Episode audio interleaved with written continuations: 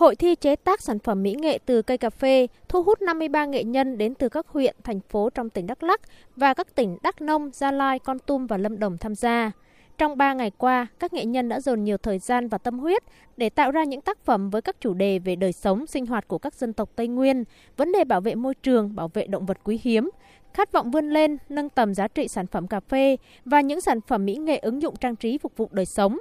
Trong đó, hình tượng về đời sống Tây Nguyên như hội cồng chiêng, người phụ nữ ngồi nước, người phụ nữ điệu con, hình tượng nhà rông, tượng đài chiến thắng Buôn Ma Thuột được thể hiện rõ nét.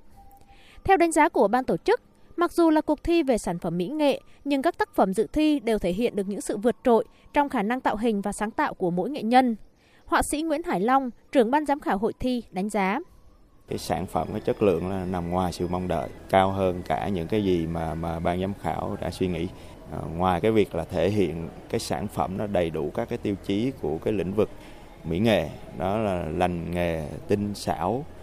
rồi à, cái khả năng sáng tạo của cái người nghệ nhân thì bên cạnh đó nó còn à, có một cái tầm